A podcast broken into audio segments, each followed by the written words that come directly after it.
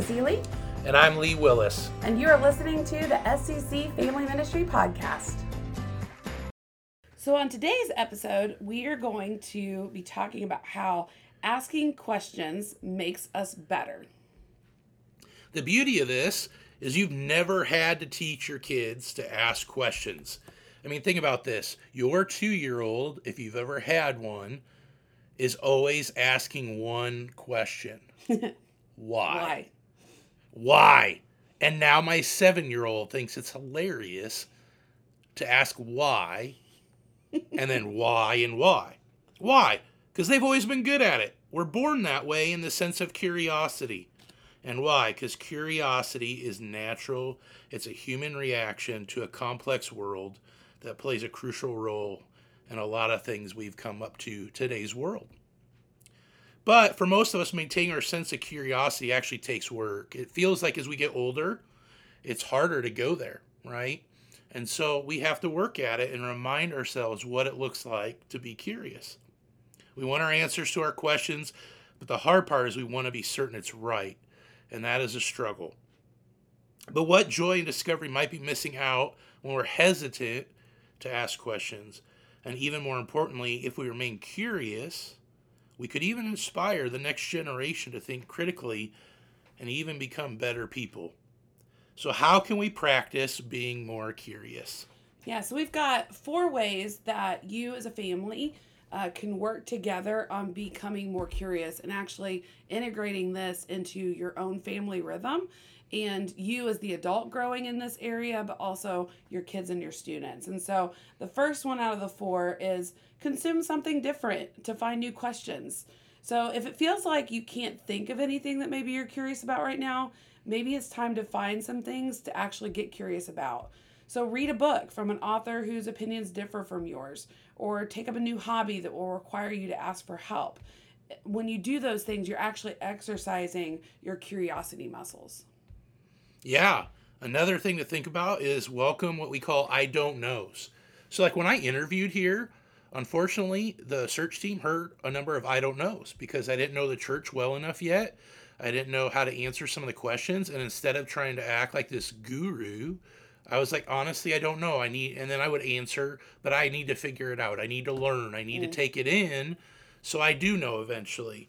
So a curious person is more concerned with learning than looking smart, especially in front of our kids or students who need to know that not knowing is a great place to start.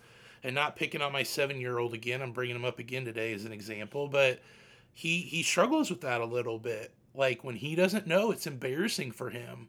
And so we have to talk a lot about it's okay not to know everything, or it's okay not to know some things, uh, and just learn and be okay that it's a learning experience and not have to be so embarrassed. And that's where we want to go with this. Instead of being embarrassed about not having the answer, let's wonder with them. And so one of the things I would do a lot of times with students in the past is when they wanted to know a Bible answer, even if I knew it sometimes, I wouldn't always give them the answer. I'd say, hey, come to my office, let's look in some of my books and learn together. And I would actually, one, teach them how to study, but also, two, show them where the answer is. And on some of them that honestly, like theologically, are different answers, I gave them both point of views for them to go home and wrestle with. And so part of this is a journey that we can do with our kids and students to, one, learn together with them, but also teach them how to learn as well. And so, so instead of lingering around with those questions, be eager to research and be excited to learn with them. I think you make a good point with um, it. Sometimes it takes time because we have to remember our kids and our students um, weren't, they, yes, they know how to ask questions, but they might not know how to actually research something mm-hmm. or what questions are good questions to ask. And so even you taking time with your students, um, you could give the answer and just let it go, but actually teaching them how to actually look something up is super important. And so it is taking time, and it might be easier to answer your kids' questions, but actually helping them wrestle through it and asking even more questions to get them thinking will help build those critical thinking muscles too. Yeah. Um, another way that you can um, make this part of your rhythm is really, it, it's so simple. It's actually going to sound silly, but just ask. So questions could be scary because they actually open a door for us to be wrong, kind of like what you were talking about um, earlier. Um, we end up becoming wrong about something, and maybe we thought we were right about it. So if we shift our focus from being right to being better, kinder, and more loving people, questions actually become one of our greatest tools. And I think as parents, uh, we need to be careful about making sure that we are, are a safe place mm-hmm. for our kids to ask questions. So when a kid asks you something or your student asks you something, do you immediately go the anxious route and you start panicking? Um, do you give off the vibe that they're in trouble because they asked the question in the first place? I've actually had families talk to me before where their kids are wrestling through, like, Mommy, is, is God real? And then they panic because their kids are actually asking this question, like, oh no, I thought I raised you better than this. I I raised you in church. Mm. You shouldn't be asking this question. But are they, you know, they're giving you a, a really hard question that they're bringing to you. Are you a safe place to wrestle out their faith? Mm. Um, because they're not going to have all the answers when they're in elementary school. They're not going to have all the answers about their faith in student ministry. Um, and even as adults, I think th- there are aspects of God we're never going to fully understand. And so are you a safe place, you know, for them to ask those faith questions, the hard questions, and the things that they're struggling with? Yeah, I actually had a professor in college uh, encourage all of us in class to say there are no wrong questions. Mm. Just ask. And even if it seems like the simplest answer to everybody else, somebody's trying to learn and we're trying to meet them where they're at.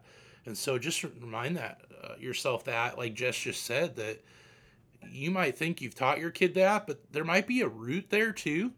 And so when we ask and then go to our next phase of listening um, to them, then I think we can actually get to the root of what they might mm. be asking, even if it's not actually that question. That's a good point. So part of that, yeah, is listening after we ask. And so asking questions is great, but it's also just as important to listen.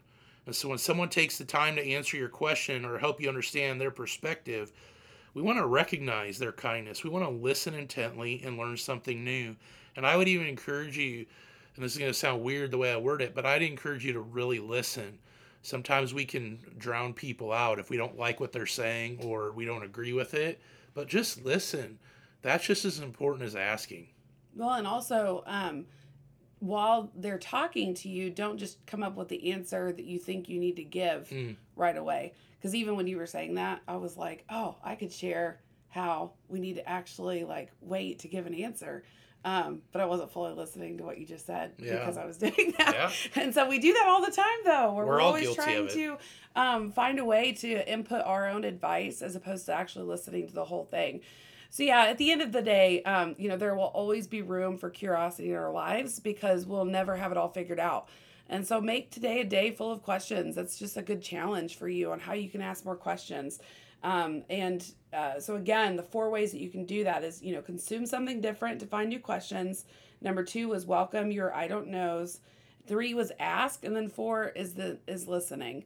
And always, once again, um, you know, we're here for you. We want to be a resource to you um, as a church. And so you can find a lot of our resources at InsideSCC.org backslash families.